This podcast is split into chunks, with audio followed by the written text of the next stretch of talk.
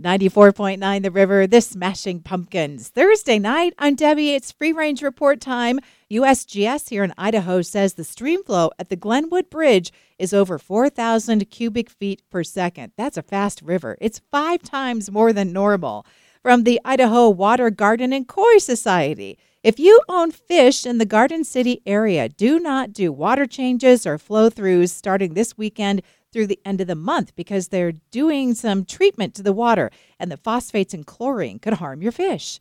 Alive After Five returns. Start date is June twenty-first. You'll want to check the schedule online because, once again, it is not happening every single week. A study last year showed that among people with diabetes, eating a half cup of ice cream a day was associated with a lower risk of heart problems. Now, no one believed that. So the numbers got crunched again and again and again. And guess what? The results were still true. You know, there are people who dislike carbonation, saying it, it hurts their mouth in an extreme way. They have support groups on social media. This would make me so sad. I really love bubbly flavored water.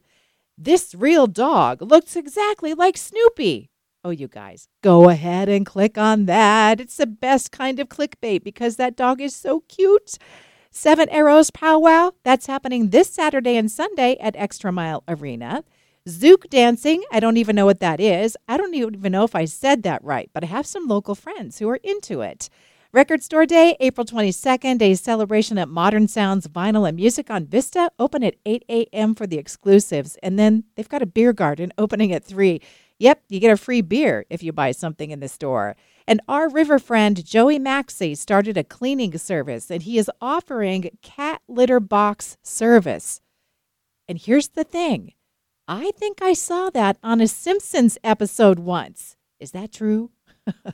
That's a wrap on the Free Range Report tonight. Past editions at river boise dot com and on Apple Podcasts.